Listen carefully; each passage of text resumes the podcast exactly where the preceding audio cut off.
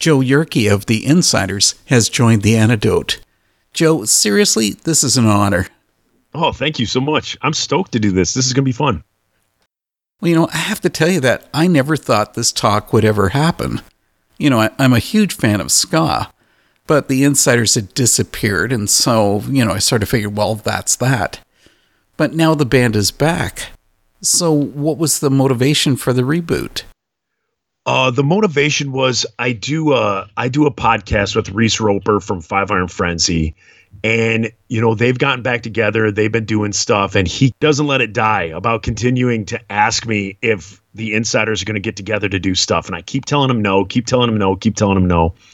And then last year they played Furnace Fest in Alabama, mm-hmm. and they played with some of the bands that, like, I absolutely love. Like, one of my all-time favorite bands is a hardcore band called Earth Crisis. And so they played with Earth Crisis, and I was like, holy smoke, like, that would have been so cool to play. And then he was like, yeah, the promoters, like, grew up kind of in the scene and know all of us and kind of bring Christian bands from the nineties, like, back to the, the festival. They do. Yeah, and so, like, as we're talking on the podcast, there's um there's like a Facebook page called the Diabolical Discussion Page, and people on there started connecting me with the promoters and kind of got it going. And, you know, when we kind of got the informal, would you be interested in doing this? Um, I checked with the guys, and they were all like, yeah, let's do it. So that's where it came from, was to just kind of play Furnace Festival, kind of come back and just do a reunion show. And that's what kind of spawned it. So we have a couple of warm-up shows before then, but that's the biggie. For a long time, I've heard people saying that ska's dead. So you're really out to prove that they're wrong. Yeah. You know, I mean, ska comes to the forefront, and then it disappears for a while, and all the, like, fad music comes back out. And then what I like to think is the greatest genre of music. It always comes back. Like, the cream always rises to the top. You can mix it, you can stir it, but it's always going to come back up. I'm not going to disagree with you at all. Good, good, good, good. Well, tonight I want to hear the entire story of the Insyderz. Okay. Which is kind of hard to squeeze into sixty minutes. Especially with me talking. Yeah, yeah, yeah. Because I'm a talker. Well, listen, take us back to nineteen ninety-six. How did the band idea come up? Uh, Nate Sjogren and I, our drummer, we went to high school together. We played in a talent show. And, or as I like to call it, talentless show. And we had a band that we performed in front of our classmates at our high school. And when it was done, we're like, let's keep this going. And Nate had introduced me to ska probably about two years before that. Yeah, we were like, let's just start a ska band. And so we started a ska band, and with the intention of, like, playing with local bands so we could, like, get into shows for free. Uh, we figured if we were playing with them, we wouldn't have to pay. Yeah, and so we we kind of got the band together, and and as we were putting all the pieces together, we went to the Salvation Army. That was a church we went to. They have a rich tradition of, like, brass bands, and so it was very easy for us to put a ska band together, whereas most people, it's it's tough. It's tough to find horn players, and then not only horn players, but horn players that you gel with and that you're friends with. You know, if if you're a bunch of punk rockers or metalheads that get a horn section, you know, usually you don't mesh with, with the horns or, or personalities and stuff like that. But all our friends were in these these big Salvation Army brass bands, and so we had we had anything we wanted just at the you know at our fingertips. Got everything together, and then when we started writing music, um, you know, you write from the heart. I don't write about girls, and at that point, I didn't write from a, a point of, like, pain or anguish or, like, things like that that I went through. So you just sing from the heart. And what was in my heart was just, you know, my faith. And so uh, that's what came out in my lyrics. I didn't even know there was, like, a Christian scene or anything like that. So I just wrote what came from my heart. And that was, like, about my faith and about hope and mercy and stuff like that. And so that's kind of how we started. Well, let's carry on with that. I picked up your debut Motor City Ska when it first came out. Yeah. And, you know, obviously the faith aspect was there. Yeah. But it didn't really seem like you were aiming at converting people. It seemed to be more like you were trying to give a positive influence. I guess I'm thinking of songs like Walking Dead. Sure. Yeah. That's exactly what it was. Like, so we thought there were maybe like other bands like us out there. Obviously, like we knew we weren't the only ones. Um, but that's what we did. So we, we kind of wrote these songs and they just came from like where we were as teenagers. I mean, like those songs were written when I was like, you know, seventeen, eighteen years old. And it was just what we experienced in our faith at that point. It wasn't, you know, uh, go out and convert everybody. It wasn't trying to, to be the next like great crusade or anything. It was just, this is our music. We're a ska band and the lyrics we sing about are what we experience and, you know, what we have experienced and gone through. And, and if that resonated, like our, our mission for our band was always, if our lyrics resonate with people and people come up to us after a show and want to talk to us and, and ask more questions about it or want to know about our faith, you know, whatever the case may be, we just made ourselves available. That's kind of how our mission began and like the the focus of the the band began. Well, tell me, with the Insyderz being in Detroit, was that a common thing? Like, was there a ska scene in the city? Yes, there was an amazing ska scene in the city. Man, I could just go through them. We had from like Grand Rapids, but they were down here all the time. There was Mustard Plug. Mm. Um, in the city of Detroit, we had the Suicide Machines. We had the Exceptions. We had Gangster Fun. Um, we had bands that were kind of newer bands, uh, Axe Mama, Axel Sid. There was a Canadian punk band called Punch Buggy. Yeah, so like Punch Buggy would come over here and play. And then a bunch of bands from like the surrounding states, like from Chicago, Slapstick would come here, the Blue Meanies, Johnny Socko. So Detroit was like this amazing scene of ska. And and one thing that was always cool is it was a mix of ska, punk, and hardcore. So quite often you would go to a show in Detroit, and if the Suicide Machines, which were like the big ska band, were headlining, there would be like a hardcore band that opened and then like a ska ska band, you know, with, with horns and everything like mm-hmm. that, that was, you know, second, and then Suicide Machines that were like that punk ska, like they would, they would headline. So a lot of the shows in Detroit, it was the hardcore kids, the punk kids, and the ska kids all together. And so it was a really, really, really awesome mix. And then not only that, Tony Weatherly, he ran a club called The Fringe in another suburb of Detroit. Uh, it was a Christian club, and he would bring in Christian bands, and it was all those like early Tooth and Nail bands. Um, oh, sure. You know, Plank Eye, Seven Day Jesus, uh, Strong Arm, Zayo, bands like that. He would bring them in, and so you just knew that it was pretty much like every other weekend. Uh, you didn't even care who was on the bill. You just went because you were eighteen years old. There was a show at the Fringe, so you knew that you were going to be seeing, you know, a hundred of your friends from all over the Metro Detroit area that were just there for whoever was playing. It it literally did not matter who was on the show. It was just that there was a show. That's when you know that you have a scene, is it's just like, this is the place to be on Friday night because you know everyone will be there. And some nights the band wowed and, you know, you bought their C D, and some nights it didn't. But you were still there with all your friends and you had a great time. So the scene here in the nineties was amazing. Well, you guys were making the scene. And what really put the Insyderz on the map was Skalleluia. Yes. Yep. So you were covering what at that point in time, I guess, were modern worship songs. Yes. But then you gave them a ska sound. Correct. But the band must have offended some people when you put that kind of a twist on a song like Awesome God. Yeah, it was weird because what we did is when we first started at our first practices, we didn't know our style. We didn't know what everyone was good at. And so instead of like on day one trying to write a song, we just tried to hone our skills. And so what we would do is we would play praise and worship songs. So the guitar player would get used to playing ska guitar, the bass player, you know, everything, all the pieces would get used to playing these songs that were already written. And so we had probably four or five praise and worship songs that we just practiced over and over and over. Well, then when we started playing like normal shows, we only had maybe three or four originals. And so we thought we're like the new kids on the block. Well, not, we weren't the new kids on the block, right? We weren't a boy band, but like we were, we were the new band that was kind of out there. we kind of figured we'd face a little opposition with our lyrics and stuff, but it was the opposite. Like, the scene was so cool.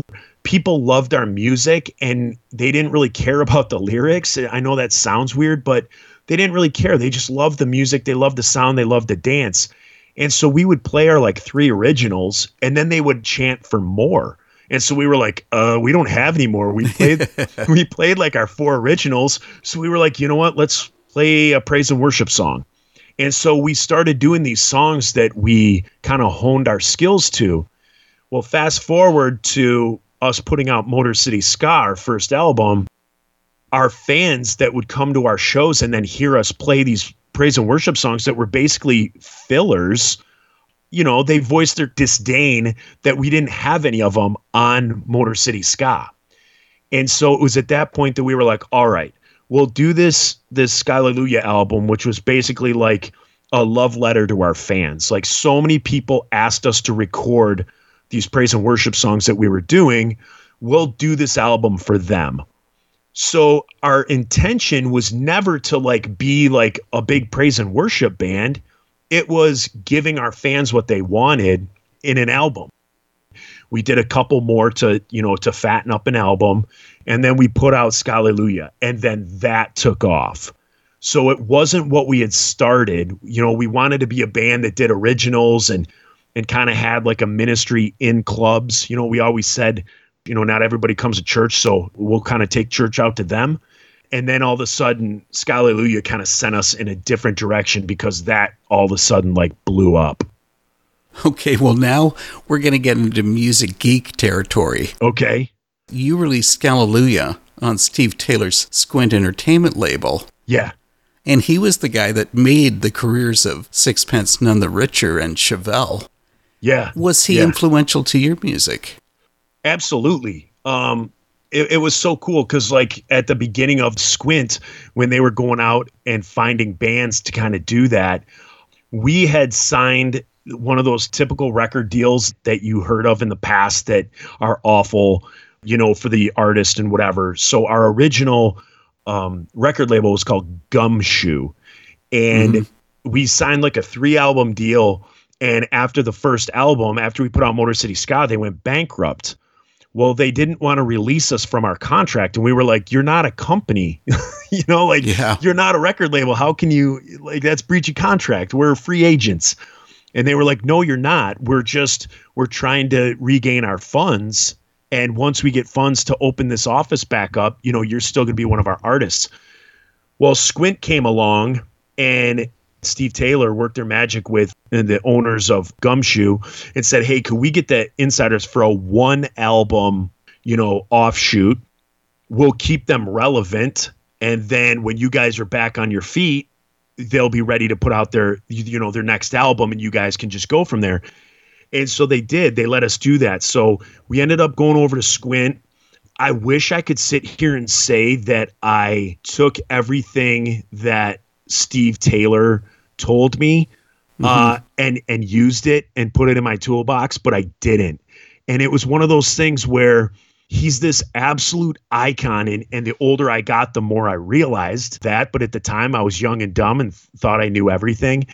And the tips that he would give me on things, I wouldn't take that as gospel. And I was just like, okay, well, you know, you're from a decade or a couple of decades gone by, and I kind of know what I'm doing here. And so I I wish I could sit here and tell you that, but I, I didn't. And um, and so looking back, I was kind of a dolt about it. But it was fun being a part of like the whole Squint scene and, and being with Steve Taylor and hanging out with him. And and still to this day, I can I could pick up my phone and call him and he treats me like I'm his next door neighbor. Like like we just had, you know, dinner yesterday. It was really cool being a part of that whole startup and being a part of Squint for that one album. I don't know how you were able to manage this, but in ninety-eight, the same year you dropped Skalleluia, you also released the Fight of My Life album. Like, did you guys never have time to sleep? It, again, it was one of those things that the Skalleluia album, it was just done. We didn't have to write, you know, so like a lot of times artists, they have to take all that time to to put new material together and to do all that stuff. Skalleluia was basically done. because you just stole the songs. Exactly. Exactly. You steal them, you, you ska them up, and they're good to go. And so that that's what we did with Skalleluia, and it was like a one-off. And then in that interim, another record label called K M G, they went to Gumshoe and said, how much for the Insyderz contract? We'll buy them out from you.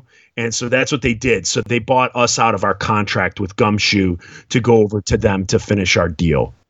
With the Skalleluia, those songs were already written. And then so in the meantime, we're kind of, you know, putting stuff together for a new album. So I think that's kind of how we were able to, you know, kind of put two albums out almost within a year, or within like just like fifteen months or something like that. You know, something interesting about Fight of My Life was that it really had a different tone from your debut release. You gave this one a harder sound. But it also included a song that was really personal. What about telling us about Forgive and Forget? Yeah, so Forgive and Forget was a song like I wrote about my dad. You know, as a forty-five-year-old parent, like you realize that just because you're an adult, you know, technically in the legal sense, doesn't mean that you like have it all together. And so Forgive and Forget was written about my dad, who went through a really tough time when I was in, in my teenage years and early twenties. And there was like a big section of my life where he wasn't around for. And instead of doing like the whole woe is me type thing, a few years went by and then I was like, you know what, like enough of this. Like I want to patch this up. I want to, you know, figure out what's going on. And so I reached out to him. We reconnected and it ended up reconnecting our whole family. It was like things were back on track at that point, and he was like our dad again, and you know, we'd visit around the holidays, and you know, and and now everything is like that period of time never happened. And so that's what that was about, was just like this, it was kind of this like cathartic, like healing, to just be able to, you know, use a piece of art like music to just be able to tell the world, like, I went through this. You know, there is forgiveness in this world for what people have done and and and done to us. And to just hold on to that only makes us angry. You know, when we don't forgive and we don't choose to love and we don't choose to be happy and and hold on to that like darkness, it just it just ruins you. That's all mm-hmm. it does. And so uh, that's kind of like what that song is about, is that whole relationship. I told you that we were going to cruise through the Insyderz discography. All right. So ninety-nine came around, and you guys did the worship thing again on Skalleluia two.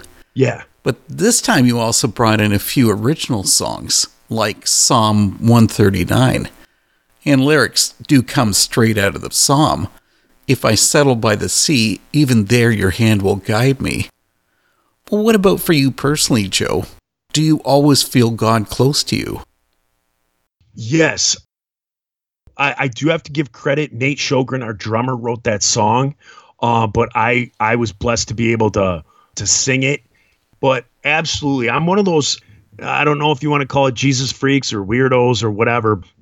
So I never felt it in, in an oppressive way, but I've always felt that like God is just always there. He's always there with me. He's always there, you know, going through stuff with me.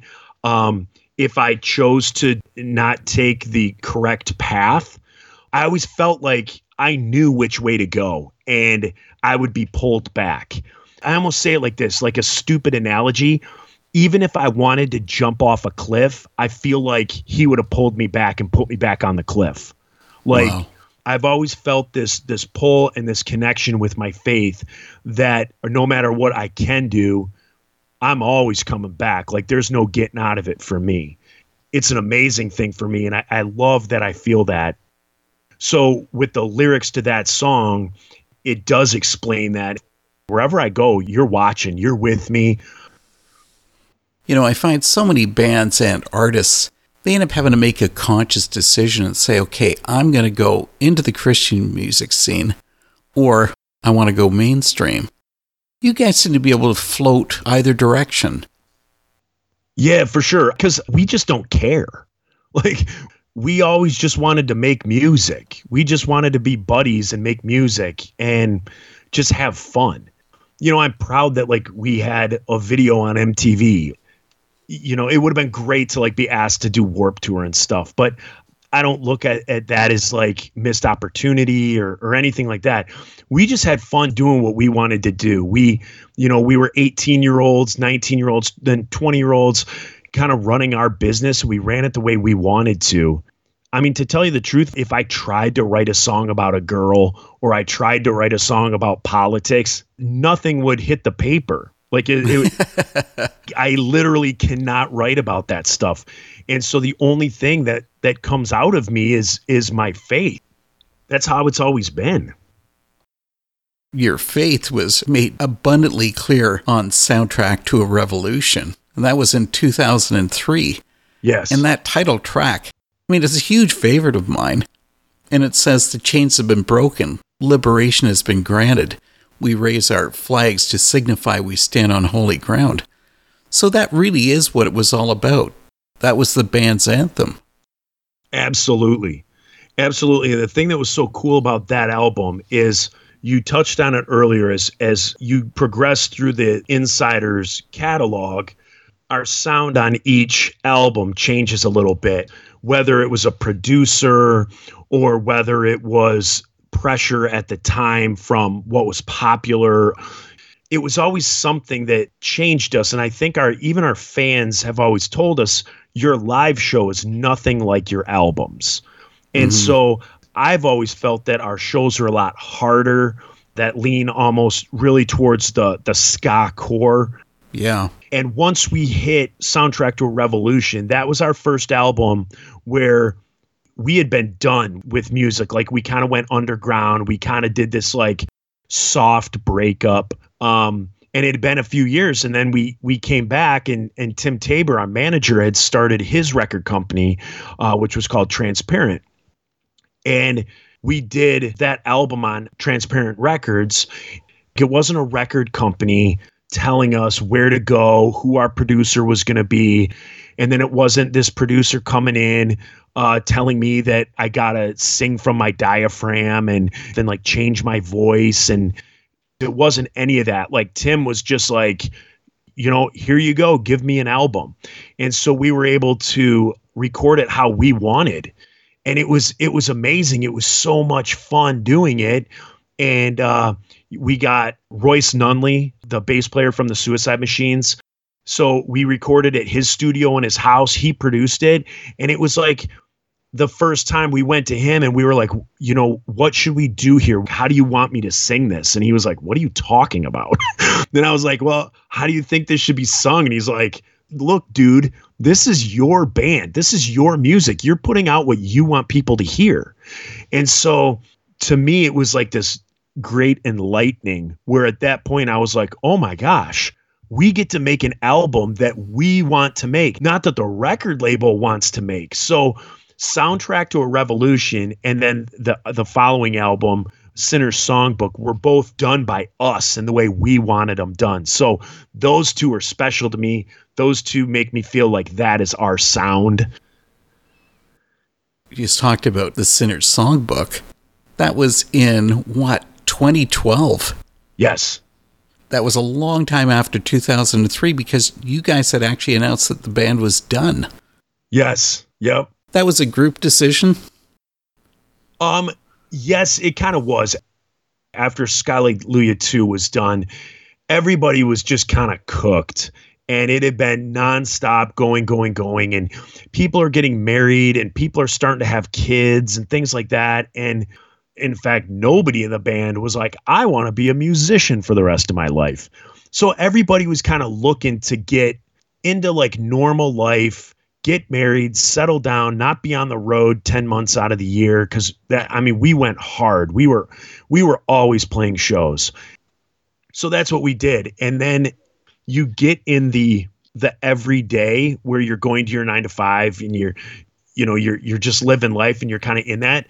And then all of a sudden the nostalgia starts to hit. And from what I had done, like in my life, there was a new reason to write. Uh, you know, I, I started writing all those songs that were on Soundtrack. And, and so suddenly like I had something to say again in my life, and that's where those were written. And then again, we kind of toured, played some shows off of that uh, album, and then went back to daily life. And then it wasn't until two thousand twelve. The way Sinner's Songbook came out was I had written all these songs and I was going to do a project of my own. And it was just going to be me, acoustic guitar, maybe a couple other instruments. And I had written all these songs, like some of them about like my kids growing up, about heartache and heartbreak and, and kind of those types of things that things that had happened in my life. And I asked, uh, you know, Nate, our drummer, I was like, hey, would you would you play drums on a few of these tracks? And I let him listen to it. And he was like, dude, we should do these as Insyderz songs. So the Sinner's Songbook was pretty much the entire thing was an album that I was going to do as a solo project. And we ended up getting the getting the band together. We did a Kickstarter project, and then we put that album out. And so that became the Sinner's Songbook. You must have been happy to find that your fans were still showing their support. Yeah, absolutely. It's it's absolutely crazy because I have self-deprecating humor and, and stuff like that. And I always felt I always felt like every band we played with was better than us. And so like I always feel like we played third fiddle. The Supertones were the top, you know, Five Iron, then us. I mean, shoot, you could even put Squad five oh ahead of us or, you know, some other bands, but it it, it it's is just whether Squad five oh would admit they were ska. Yeah, exactly. There's always been that question. Correct. Off their first album, they they probably would have, but after that, um, I kind of feel like um, past movie stars that show up at Comic-Cons and you're like, oh my gosh, that guy used to be in, you know, such and such T V show. I loved that as a kid. That's kind of how I feel now. And I embrace it and I love it. And so I've loved over the last, you know, two years with with podcasts and things like that, being able to get in touch with fans and, and talk to fans that, you know, um, were impacted by the Insyderz. Because I didn't pay attention to that when I did it. I was trying so hard to not be cool that I let the moment pass. And I didn't appreciate all the stuff that was going on around me. And now that I'm an adult and those days are long gone, I've realized like how fun that was.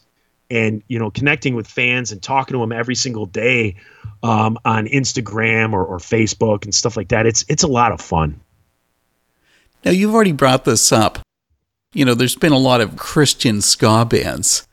Yeah. But as you've even mentioned, I mean, the Insyderz, the O C Supertones, and Five Iron Frenzy have always been referred to as the Big Three, and legitimately so, because you stood out from the rest of the crowd. Now, the cool thing is that on the title track from the Sinner's Songbook, you basically brought all three bands together. Yes. You got to give us the story. How did you do that? You know, just over the years, people were like, yeah, it would have been cool if you guys all could have done a song together. And then the technology had gotten to the point that when we were doing Sinner's Songbook, to be able to record and then send somebody that recorded song, and all they do is plug in a microphone at their home and they don't even have to leave, it allowed us to, to do things with other people. Matt Baird from Spoken, Um, you know, was on another track. And then with Reese and, and Matt Morginski, I had contacted them and said, hey, would you guys want to do this? And and Reese and I are good friends. And so he was immediately like, yeah, yeah, yeah, I'll do it. And then Matt, it kind of took some convincing, you know, for him to finally get back, but, and he did it. And I'm grateful for it. And so it is cool. It was it was awesome that we were able to get all of us together. The thing is, it was two decades too late, you know? I feel like if the Sinner's Songbook would have came out, you know, in that heyday of the nineties, I mean, that would have been a banger. Um, oh, yeah. You know, but we we put that out, and and I don't even think, you know, still to this day, there's people who call, you know, who are like, yeah, I'm an Insyderz fan, but they have no clue that we put out Sinner's Songbook or Soundtrack to a Revolution. That's disappointing. That's just the way it is. Well, I guess this has just been a quick look at the whole Insyderz history. But now with the band back, you've mentioned Furnace Fest. Yeah. But long term, is there any chance of it carrying on? Um, long term, I've been completely open and honest with everybody. I'm open for three to four dates a year. My job doesn't really allow me to to get away that often, and when it does, I don't want to spend it in a van with a bunch of grown men.